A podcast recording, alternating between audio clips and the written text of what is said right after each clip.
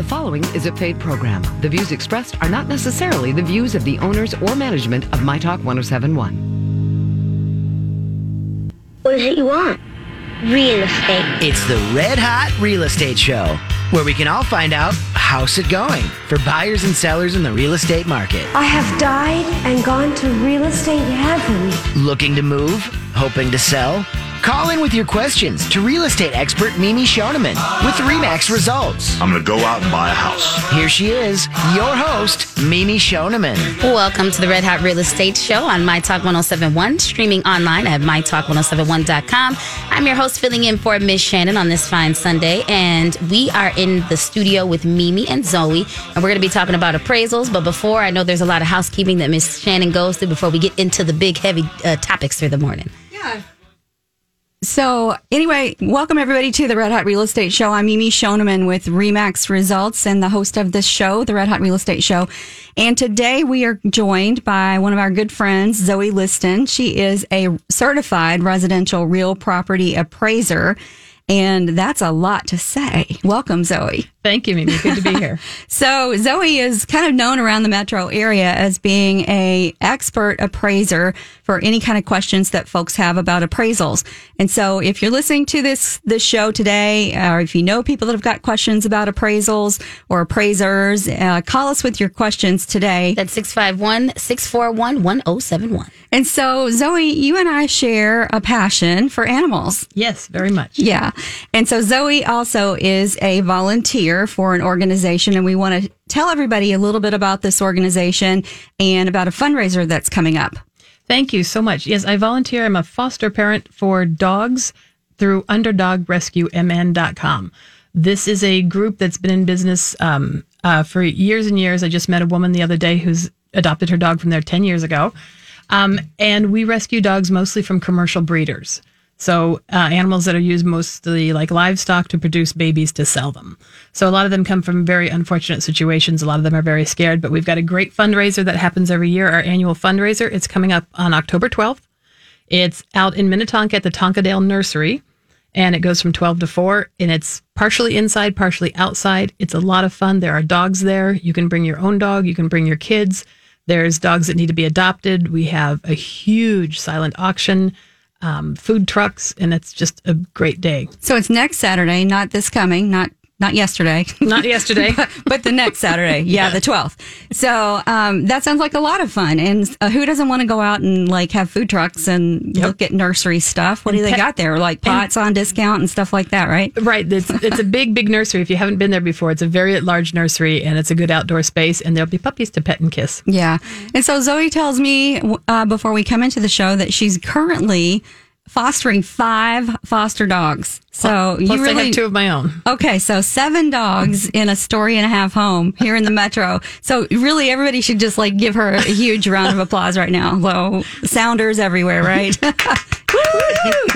Yeah. Well, my guy is at home feeding them right now. Okay. So well, he, he takes a lot of the credit because he's the one home most of the time. Props to the guy. So if uh, we've also got it posted on our Facebook show page. So if you want to go to Facebook and uh, like us on Facebook, the Red Hot Real Estate Group, we've also got a donate button on there. If uh, you can't make it to the fundraiser and you'd like to give a little bit of money towards this great cause, we would love it if you could support them. Thank you so much. And the silent auction, you don't have to be there for. Oh, awesome. You can do that um, uh, on the internet. So go check out underdog rescue M N dot com and you can get information on how to do the silent okay. auction from there. And so this is a, a definitely a nonprofit, and um, it, the fundraiser is called Biscuits and Blooms. Yes, exactly. So be sure and look for that and call us with any questions. So Um, as always, we have lots of great links posted on our show page. Um, we've got links where you can shop for property. Uh, you can go to view greater minneapolis homes dot com directly, and you can shop for property to your heart's content. So be sure and check out all the links that we have posted on our show page. So, Zoe. Yes. Licensed, fancy title, certified residential real property appraiser. That is a lot. And so there's certain levels of of education and training that folks have to go through in order to even become an appraiser, right? That's why you're so rare and scarce. Correct. Um, you start out going to uh, school the same way you did to become a realtor. You take classes and learn all the basics. Uh, when you come out of there, you are a trainee and you have to work as an apprentice. Uh, you can become licensed, and then it takes a minimum of two years working as a trainee under a mentor to become certified. And at that point, you um, need to take additional education and pass a test. Okay. Uh, and above me is one more level, uh, certified general, and they take even more lessons and classes, and they do commercial property. Okay, so there's a hierarchy of... Yes. of education and training. And so you've been in the business for quite a while now. I think about twenty-three years. twenty-three years. Don't look a day old, old enough to be doing it that long. But um, you and I have known each other for a while because you do a, a lot of different services. You teach, uh, Zoe teaches at our board at the Minneapolis Area Association of Realtors, and she teaches all of us realtors how to measure homes um, because that is the thing. Um, we're not notoriously great measurers here in the metro. Is that correct? Factual statement? That is a factual statement. Right. For for your real estate license, you have to take continuing education courses. So I teach a lot of those courses, and I have my real estate license also. So I know both sides. So I know what realtors do and what appraisers do. And one of the things you have to do is put the size of the house in M L S. But your job is to sell and to market and to make the house pretty and negotiate. You don't and- put your own signs in the yard. You don't. You know, yes. Do some of those things. So I do the measuring for you. There you go. So that's an additional bonus. And um, she does a great job at that. So let's just start by answering, you know, in case somebody's listening and they don't know what an appraiser actually is. What is an appraiser, and what do, do appraisers actually do? Well, first of all, I'm not an assessor. When people see me at a house, they uh, usually ask about their taxes. It's got nothing to do with that. And I'm not a home inspector. Um, generally, appraisers exist to protect the bank.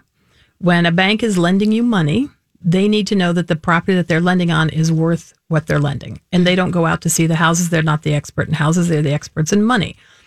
So the banks hire us to go out to the property and tell them what the house is worth. So in general, we represent the banks, the mortgage companies. Okay, but it's the buyer that actually pays the fee that pays for the appraiser. Yes. And so that is usually uh, part of their either their paid up front costs with their mortgage when they they uh, apply for their mortgage. And so when the buyer actually pays for that service, uh, the then the lender actually sends out a report to a, a different neutral third holding party.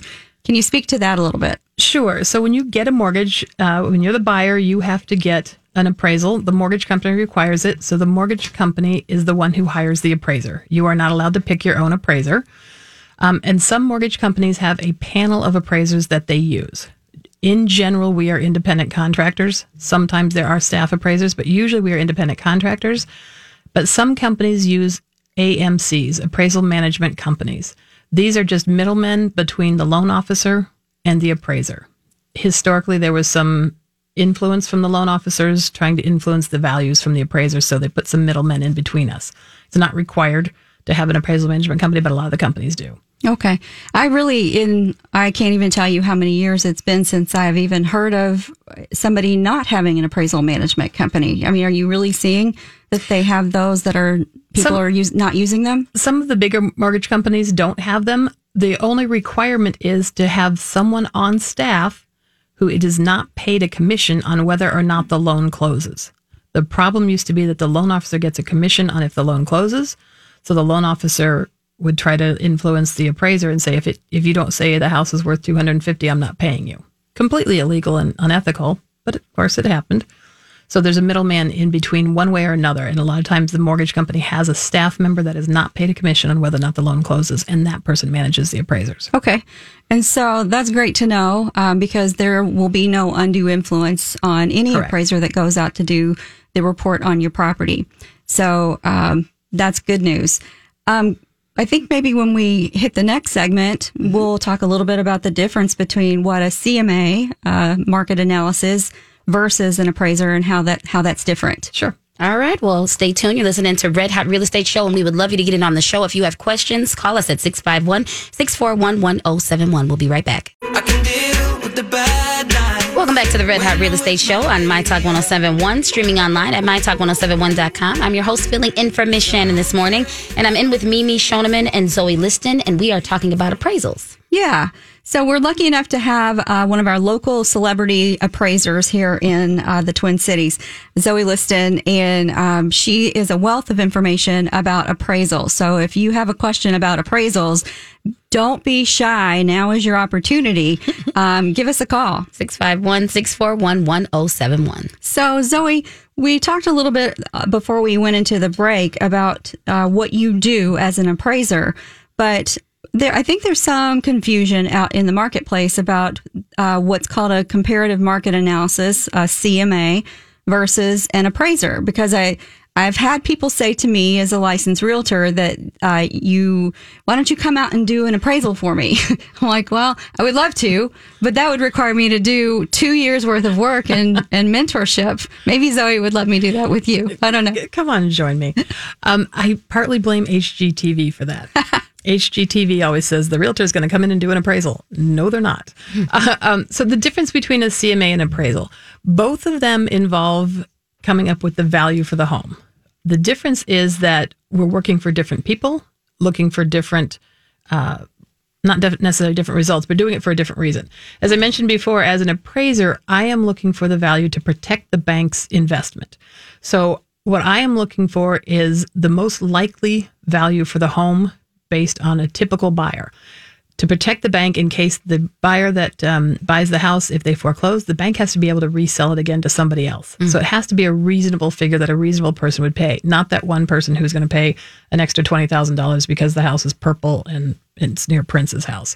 Um, when when you as a realtor, when you're doing a market analysis, a C M A, your job is to sell the house for the most money possible. So you're looking for a different value. You're looking to get the most money out of that house. I'm looking to get the most reasonable resale if it has to be sold again. So, so sometimes they're a little bit different on the value. Right. So let's just say that we're looking at um, in a, a neighborhood that's got similar homes.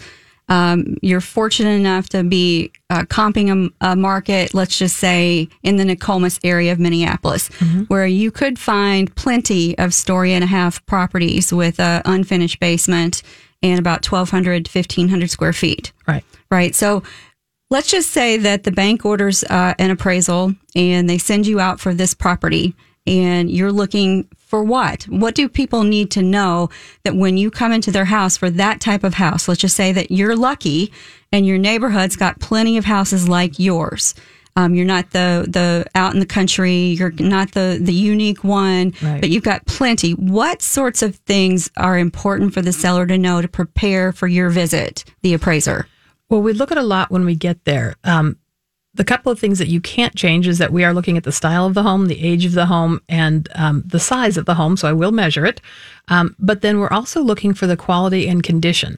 So when I come inside, I'm looking at what materials do you have on the floor? What materials do you have for your counters, your cupboards, um, things like that, and also what condition they're in. Has it, have they been remodeled? Are they updated? Um, are they trashed because you foster too many dogs?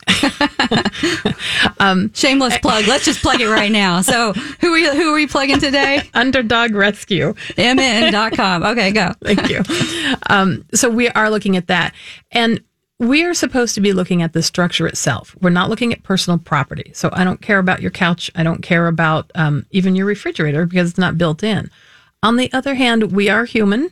We are swayed by um, by the looks of the home. If I walk in and it's completely trashed and there's toys everywhere and everything's filthy, I'm not going to have quite the same uh, opinion as I walk in as I would if it were all neat and clean.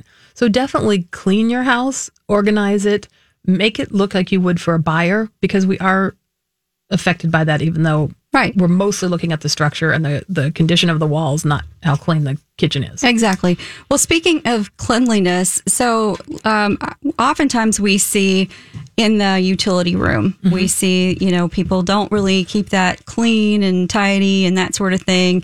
Um, oftentimes you'll see stuff everywhere. Maybe they keep that as a storage room. Stuff's piled high. But the, the water heater in the furnace, let's talk about that. When your first impression of seeing somebody's water heater in a furnace, how does that affect you as an appraiser of your judgment of that space? Um, I don't care if the laundry room's messy. I always say every house has a junk drawer. Sometimes it's a junk room. Sometimes it's the junk entire basement. um, uh, the rooms that add the most value are the kitchens and bathrooms, so they're kind of the ones that have the most impact for how they look. Uh, we do take a look at the the furnace and the water heater, really just a quick glance to make sure it looks like they're relatively new. I will check the dates if I can.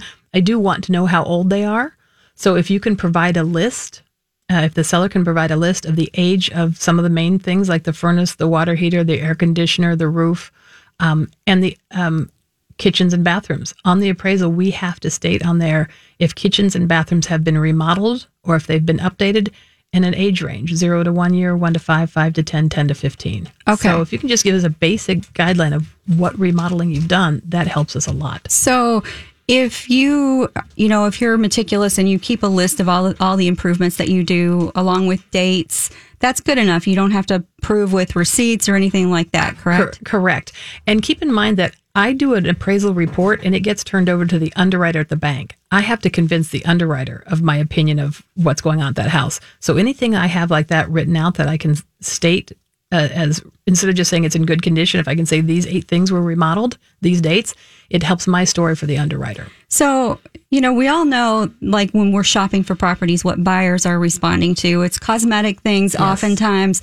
We're always pointing out that pay special attention to the high ticket dollar items like the roof, the mechanicals, the outside siding. So as an appraiser, when you walk in, if you were to see some dents in somebody's siding that you can clearly see that it was hail, but it wasn't fixed or repaired, how do you look at things like that?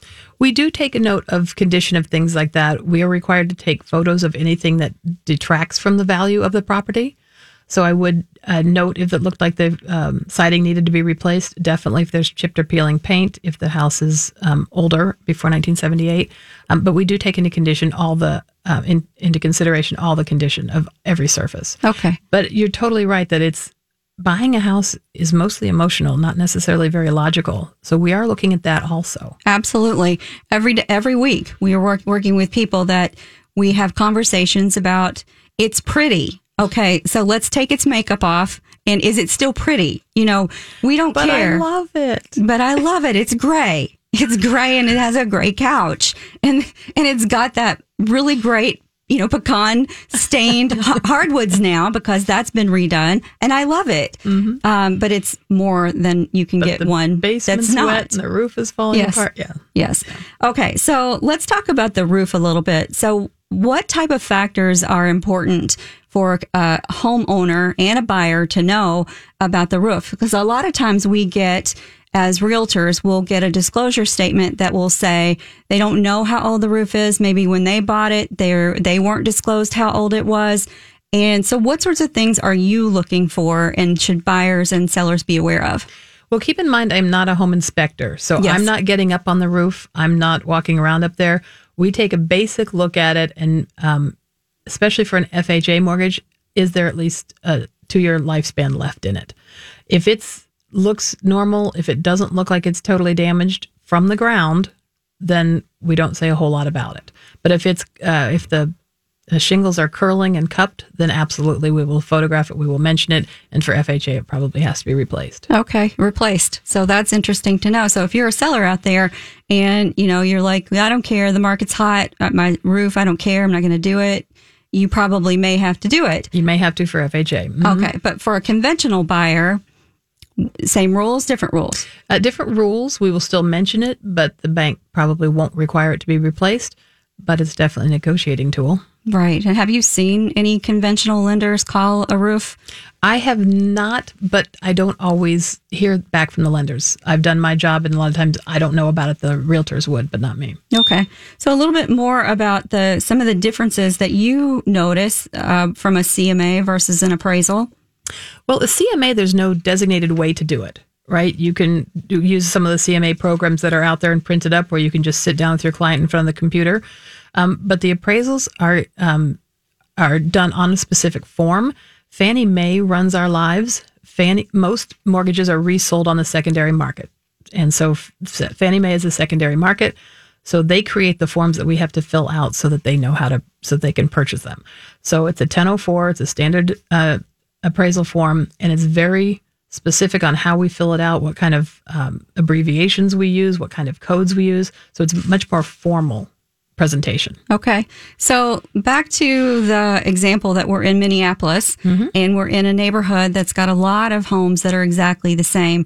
And you, you have a seller that tells me, I'm their agent, they say, but my house is better. They're all the best. My house is better than the one that sold down the street and then two streets over because I have this, that, and the other thing. As an appraiser, what's most important to you when you look in? If you have to stack and rank the most important top three things you're looking for. Oh, wow. Uh, well, of course, location. But if we're all in the same neighborhood, that helps right there.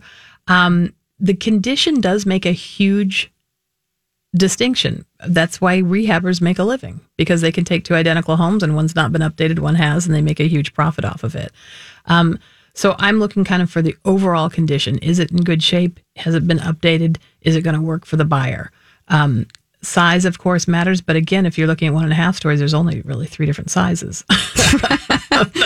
So that makes it pretty easy. Um, the bedroom and bath count also uh, do count. But again, in a one and a half story, you're going to have three bedrooms. Okay, let's talk so. about that, bedrooms and bathrooms. So the technical definition of a legal bedroom, and you would have to know this, right? Yes. Is what? Well, there's a lot of different definitions, of course. According to our M L S, the Multiple Listing Service, their rule is if the city that the property's in calls it a bedroom, the realtor can call it a bedroom. As an appraiser, I consider it a bedroom if it has a reasonable amount of privacy, like walls. Of course, downtown you have lofts and there's no walls, so that doesn't count. There's always exceptions. Um, and a door on it. It does not have to have a closet. Now, if the house is built in nineteen hundred, if it doesn't have a closet, that's perfectly accepted in the marketplace. Everybody expects that. If it was built in two thousand, if it doesn't have a closet, I'm going to call it a den because the typical buyer wouldn't consider that a bedroom. Okay. But technically, it doesn't have to have a closet. It should have an egress window. Okay. And the definition of an egress window would be what? There's a lot of rules on that, how big it has to be, if it's below ground, how many, how low it can be before you have to put ladders in, things like that. So you can Google the huge rules on that. But essentially, the dimensions of it and all the rules are for a firefighter to get in, not for a human to get out. So if you're thinking, well, my eight-year-old's going to sleep down in the basement and he's skinny, it'll be fine. But think about a firefighter. They don't make calendars with firefighters on them because they're skinny little men. They're big people, and they've got an oxygen tank on, and they're full equipment. So, okay. the, so the rules are for that. They're, they're, the codes are grandfathered in, so there's a lot of houses that even above grade rooms, the window's not technically big enough, and code-wise, it's okay because they've been grandfathered in, but definitely in the lower levels, I take a look at egress size. Okay. Well, that's a lot of great information. Did you know any of that? I didn't actually, yes. and I'm really. Um, I've I had a friend who bought a house, and I know I was there when the appraiser came in. So it's really interesting to get the behind the scenes. Did the appraiser talk to, to her? Mm-hmm, mm-hmm. Okay, good. All right. Well, we we will be right back with Mimi Schoneman from Remax Results and Zoe Liston. We're talking about appraisals. If you'd like to be a part of the show, then please give us a call with your question six five one, six four one, one oh seven one. We'll be right back. Just take my hand. Welcome to the Red Hot Real Estate on MyTalk one oh seven point one, streaming online at my talk one oh seven point one dot com. I'm your host, filling in for Miss Shannon. I'm Sonny. Uh, I am in here with Mimi Schoneman and Zoe Liston, and we are talking about the behind the scenes and all the good work of uh, the appraisals. I'm telling you, you guys are missing out on a huge opportunity to talk to pick this woman's brain. She's brilliant. Um, and she's also an animal lover. Are you kidding me? So we're here to promote a wonderful uh, nonprofit, the Underdog Rescue M N. And so let's just remind everybody a little bit about what they have going on this next weekend. So we've got our big annual fundraiser coming up this weekend. It's October twelfth. So next Saturday, it goes from twelve to four. It's called Biscuits and Blooms. It is at the Tonkadale Nursery in Minnetonka on Tonkadale Road, uh, thirty-seven thirty-nine Tonkadale Road. And um, that's a big nursery, so there's some indoor space, some outdoor space. There will be dogs there. There will be puppies there to kiss. There will be dogs there that need to be adopted. Um, there's a huge silent auction. There's food trucks. Um, it's very f- uh, family friendly. Bring your kids, bring your dogs, and come hang out and uh, bid on some auction things and kiss some puppies and donate some money. And, and this helps us give all the medical care that all the dogs come in. Right. Because people don't really, I think, think about, myself included, how, you know, you have pets, you love animals, but you don't really think about all the needs that go for so many dogs. And then you were telling me before the show started that uh, oftentimes people are bringing dogs up from other areas of the country. Uh, right. Because their situations are even worse than what we have here. Right. We tend to get most of our dogs from places in the South. Uh, commercial breeding is much more common down there, where they have um, huge areas of dogs just stacked in cages on top of each other. Just their only purpose in life is to have puppies so that the people can sell them. So a lot of them that we get have never been outside of a cage. They've never walked on the ground. They've never seen sunshine. Um, they've never had a nice human touch. Um, and so these dogs need our help. They need people who can be patient with their fears. We have a lot of dogs that are completely scared, but then we also have other dogs that are just craving that human touch and literally sleep on your face. It's Aww. Lovely. That's wonderful. And so some of the money that is raised for, for this fundraiser will go to help promote the care that they need, yes, and to get them the care that they need, but also to raise awareness. Of course, if you are looking for a puppy that you that you've always wanted, this is a wonderful way to get a nice dog and let them learn that humans are kind. Right. And they all live in foster homes. So, and we have um, brand new puppies. Some of the dogs come to us pregnant, but we also have senior citizen dogs. I've ha- I had a little beagle. She was seven years old when I got her. Uh, she lived with me for almost a year, but she had spent seven years of her life just locked in a cage. And she is now living a wonderful life. She came into my home. We teach her not to be afraid and give her good food, and she gets to run around and be a dog in the sunshine and sleep out in the sun with other dogs. Um, but all of them that come to us, they all get medical care. Before you get the dog, they've had their shots, they've had their rabies. If they're older than a year, they've had a dental exam. Um, they're spayed, they're neutered. So when you get them, you don't have to go to your vet and then spend all that money. We've got some wonderful vet partners that help us out and take good care of them. That's fantastic. And so let's just tell everybody one more time the website where people can go to get more information and also to donate if you would like. Thank you. It's Underdog Rescue M N dot com. And there is a donate button on there. And there's also a volunteer section on there. If you want to volunteer to be a foster home, we always need more. Take dogs into your house and um, and show them what love is. Um, and there's volunteers even if you can't do that. You can help drive dogs around. We have adoption events going on every weekend uh, where we take the dogs out to pet stores or other locations. And sometimes we just need help, help handling the dogs there and talking to people. Um, we have people that need to check references when we adopt them out. So maybe you can just do phone calls. There's lots of different ways to volunteer. That's fantastic. So I think we've got a caller. We do have a caller. Uh, Kim is on the line. And for those of you who want to get in on the show, please get in on the show with your question, six five one, six four one, one oh seven one. Good morning, Kim. What is your question? Morning. I'm out walking my rescue dog right now, Yay. As I speak. Um, Yay, Kim. um, so my uh, husband and I separated about a year and a half ago. And instead of, so I moved out and bought a condo, and he refinanced our um co-owned larger home. So we're thinking, well, we are in the process of starting a divorce. So I'm just kind of wondering, he's going to stay in the house. I'm going to stay in the condo.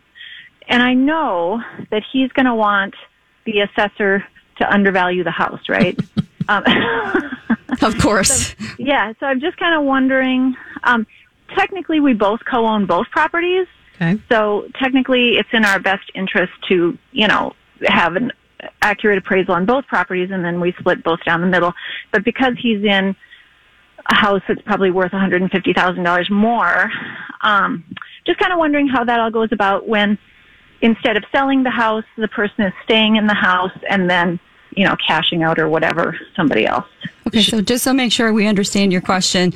So you guys are not going through a bank to refinance the house. You're just trying to get a valuation for yourselves? Right, because probably what's going to, he's in the house that's more valuable, so he will probably end up having to give me some money, you know, based on my co-ownership and the fact that I'm no longer in that house. Right. Okay. We do but this. It's not, it's not being sold on the open market, so it's, you know, if it was sold in the open market, it'd probably be worth three hundred ninety thousand dollars, but because it's going to get an appraisal You know what I mean? Right. Right. And yeah. This does come up for divorces. Um, as I mentioned at the beginning, we mostly work for banks, but uh, um, but there's a lot of need for uh, divorces, other reasons to know the value of your home. Right. Um, first of all, if he just refinanced, he already has an appraisal. So I don't mean to take any business away from the next possible appraiser coming over to your house, but he has a, a, an appraisal already. But if Even you, if that was a year and a half ago. Oh, okay. Okay. Sorry. Yeah. Um, no, no. It's okay. Uh, but sometimes for divorce cases, the husband hires an appraiser and the wife hires an appraiser, and you look at both of them. Gotcha. Um, there's also, appraisers should not be influenced by um, what buyers and sellers do. I know I did a house for an appraisal once, and man, the husband pointed out to me all the things wrong with the house. Mm, um, mm-hmm. Yeah, I have a feeling he might not even clean it. um, pro- probably. Um, you can certainly request that you're there at the same time, and so that you can be there to uh, to talk about the other side, to make sure that we know uh, everything about the house. I know gotcha. It can be difficult. I've certainly been called in to do divorce cases where the spouse doesn't even know they're getting divorced yet, and so that gets Ooh. A little bit difficult. Yeah. Yeah. Um, but when you get the report, you can read through it. The report does have some stuff in code, uh, but it's a slightly different form when it goes out for a, uh, a person instead of the bank. And there should be good enough description in there for you to read through it and see if it makes logical sense, if it looks like the appraiser uh, got the real impression of your house. And we also so is take it contestable? Photos. Um, well, when you're talking about doing it for uh, personal reasons like that, I wouldn't say it's contestable. You can talk to the appraiser and ask questions, um, but you might just be better off getting a second opinion. Right. Does that make sense? Yep, that makes sense. You know, Kim, if you yeah. would like to leave your information with our producer, we can have you and Zoe contact each other, and in case you need her services, she would be available for something like that. Thank you. Sure, that'd be great. Awesome, Kim. Thank you, Thanks Kim. Thanks for the call. Thanks. All right.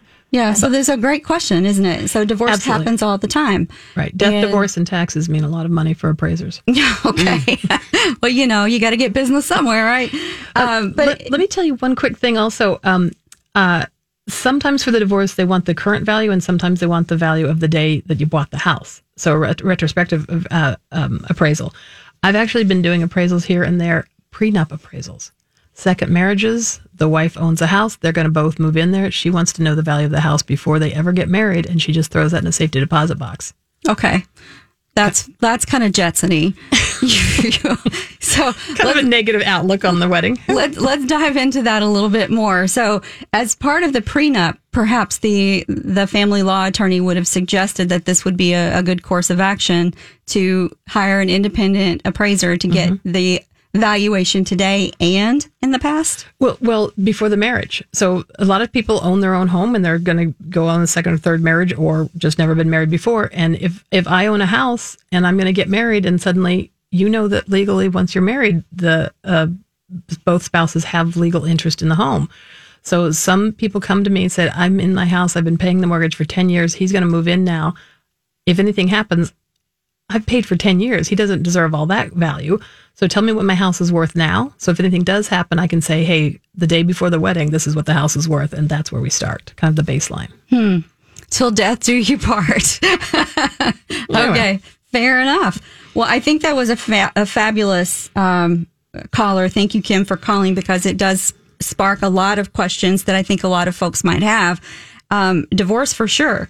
Um, what sorts of other things are you seeing that might call for an independent appraisal report at, in instead of the bank?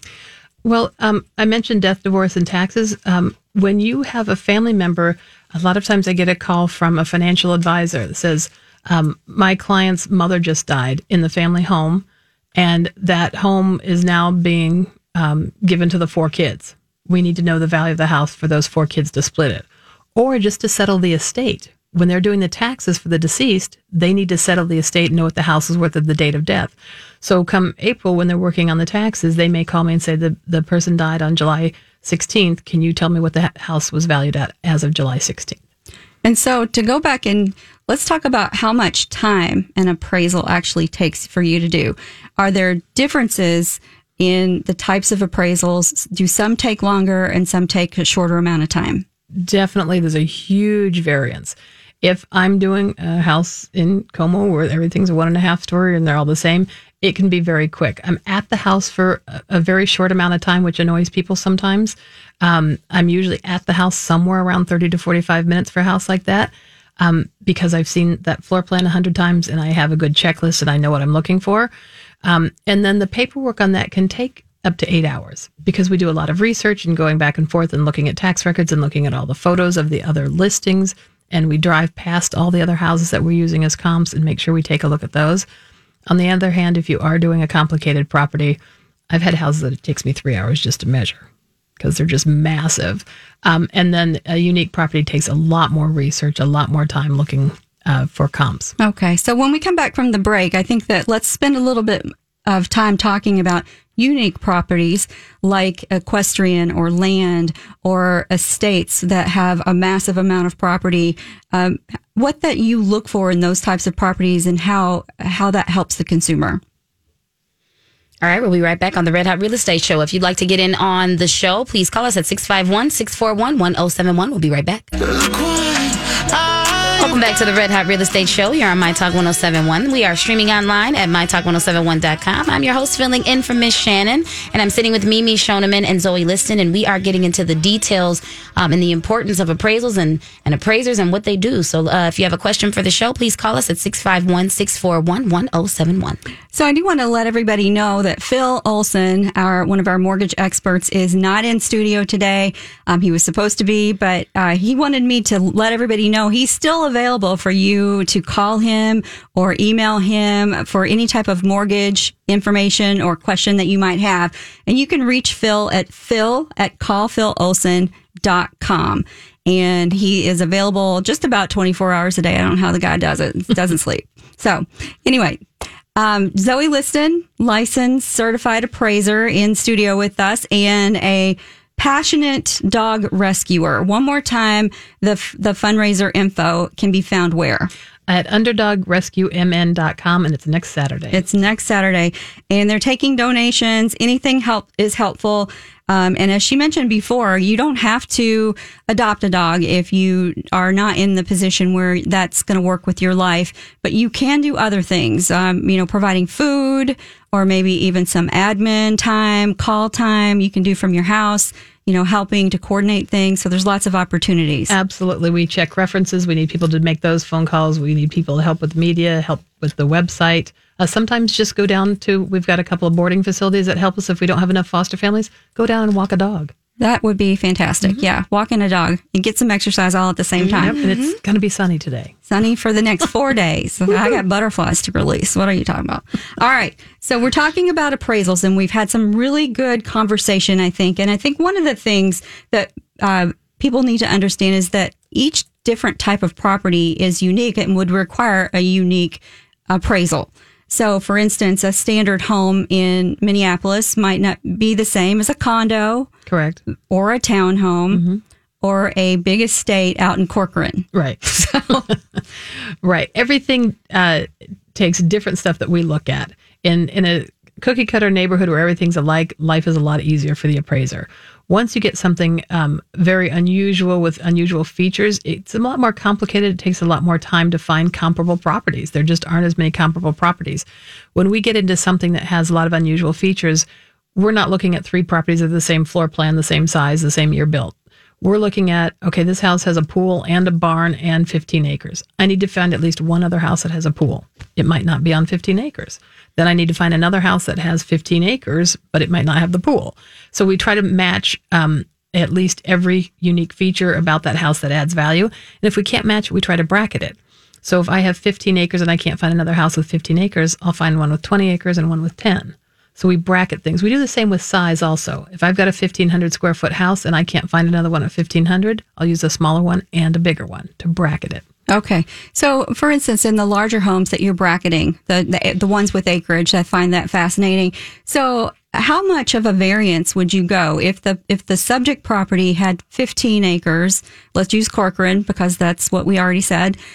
How would it be? Five plus?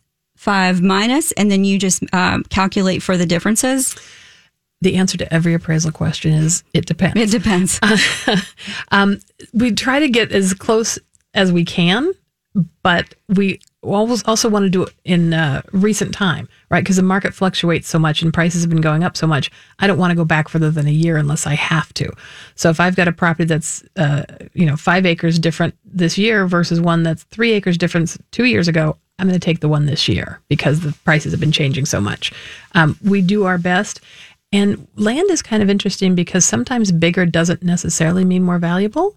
Um, sometimes half the land is not usable. It's essentially just a view at that point. You know, if you've got a big cl- cliff and you own part of that cliff, you're not using the land. It just gave you a better view. So each acre is not valued at the same amount. So all that varies too. We take a look at the landscape and what you've got. Okay. So how, I'm going to throw you some, some interesting ones. So if you've got a property and part of their land is in a pond or mm-hmm. water structure, how do you approach that? Right. We can take a look at the satellite photos and see where your land goes. And sometimes, yeah, you actually own part of that pond at that point. So that means maybe half your lot is not usable land. So I will sometimes take the usable part and compare that to other people's usable part, where maybe you own three acres, but one of a one acre is underwater. Then I'll consider your lot sort of two acres with a pond view.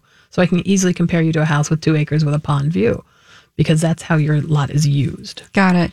Okay, so this is a Miss Shannon question, because she'll be very happy that I asked you that, this question. Sheila has a, a real affinity for dome houses. Oh, please. Okay, so she'll be very happy that I asked you this, and everybody that's listening that listens to Miss Shannon knows she loves a dome house. So let's just say I've decided that that, or Miss Shannon has decided that is the house for her, and she is going to hunt down a dome house, and you are the appraiser, Miss Zoe. What do you do? Um, honestly, I tell Pray. the bank uh, I'm going to turn this order down because I'm not uh, oh. qualified to do it because I've never appraised a dome okay. home. Well, let's just let's just hypothetically say that you you decided to take this order and you're going to do your best. There are other dome homes out there. Yes. So I will spend a long time researching M L S to find other dome homes, um, but I probably won't have any that meet the qualifications of selling within the last six months within a mile. So they will be further away. They will be further back in time, but then I'll have something um, nearby that recently sold that's got similar square footage and bedroom and bath count also to compare it to. Got it. Well, we uh, we always love when people call in. Uh, if you have a question, six five one, six four one, one oh seven one. We have Christine on the line. Good morning, Christine. Welcome to the Red Hot Real Estate Show. What is your question? Well, um, I've got a very old farmhouse um, on an old dairy farm with an old dairy barn and three acres of uh, woods and a little field. Um, my house is not in great condition. I'm wondering, is there such a thing as if you appraise a house and there's so much wrong with it that it can't be sold, or can it be sold sort of as an as is, or can I sell the property, house included?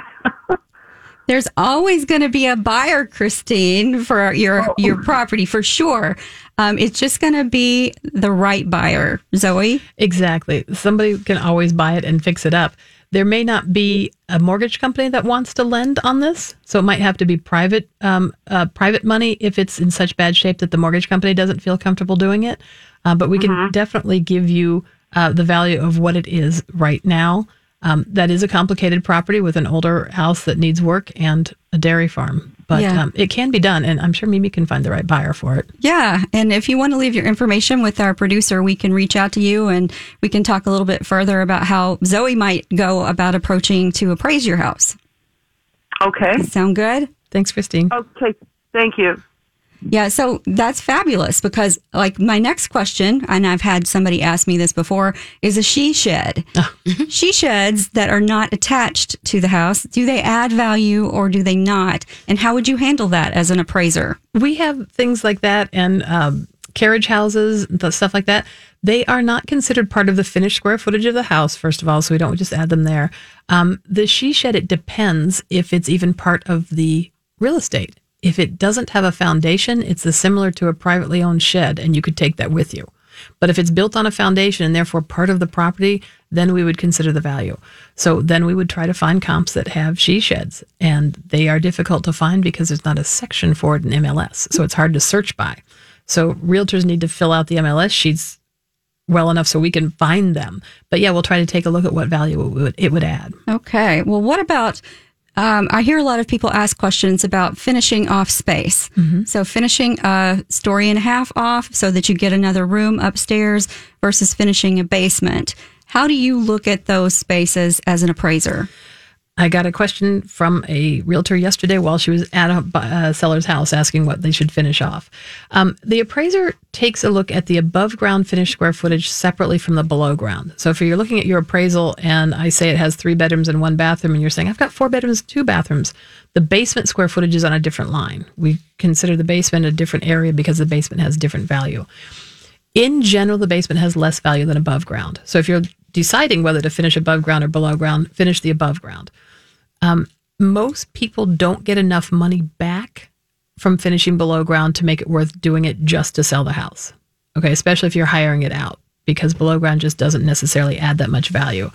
Um, it does help the house sell faster, but it doesn't add more value than it costs to do it usually. Cost and value are two very separate things. Okay, so how do you look at an an unfinished basement versus a finished basement? What are the rules? Do they have to have a ceiling? Is there certain like flooring that needs to happen? M L S rules are that to be considered finished, it has to have a finished floor, finished ceiling, finished walls. All three surfaces have to be covered. Okay. But the covering can vary. A painted floor does not count. Epoxy floor does. Fascinating. And we are getting now some of the older homes, you're supposed to have seven foot high ceilings in the basement. It can dip down to uh, six foot four under ductwork and things. But some of the older homes, people put in the uh, drop ceiling. Mm-hmm. It's kind of unattractive and it makes the ceiling lower.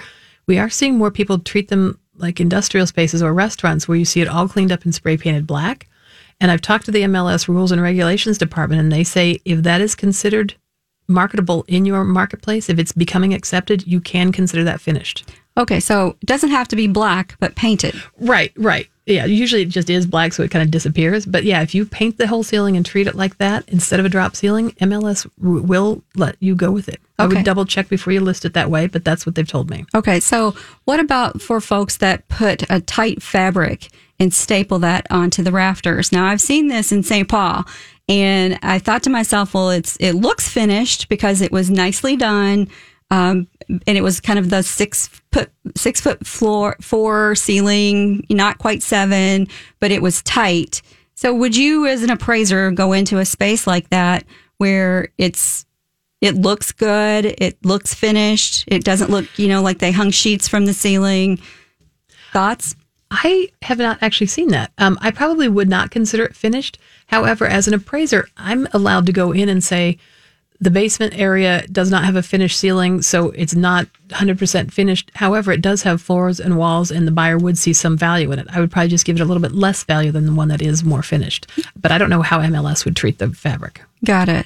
Okay. Well, all of these are really, really good information. I think that the The above. So let's let's go back to that story and a half that's really popular. So mm-hmm. we all know, if you know what a story and a half is, um, you go in, you've usually got a main floor, um, couple bedrooms, kitchen, living room, and then there's a stairway that goes up. up. And that space oftentimes has an angled roof. Correct. So at what point in the angled roof is that considered uh, finished square feet? How do you measure and account for that as an appraiser?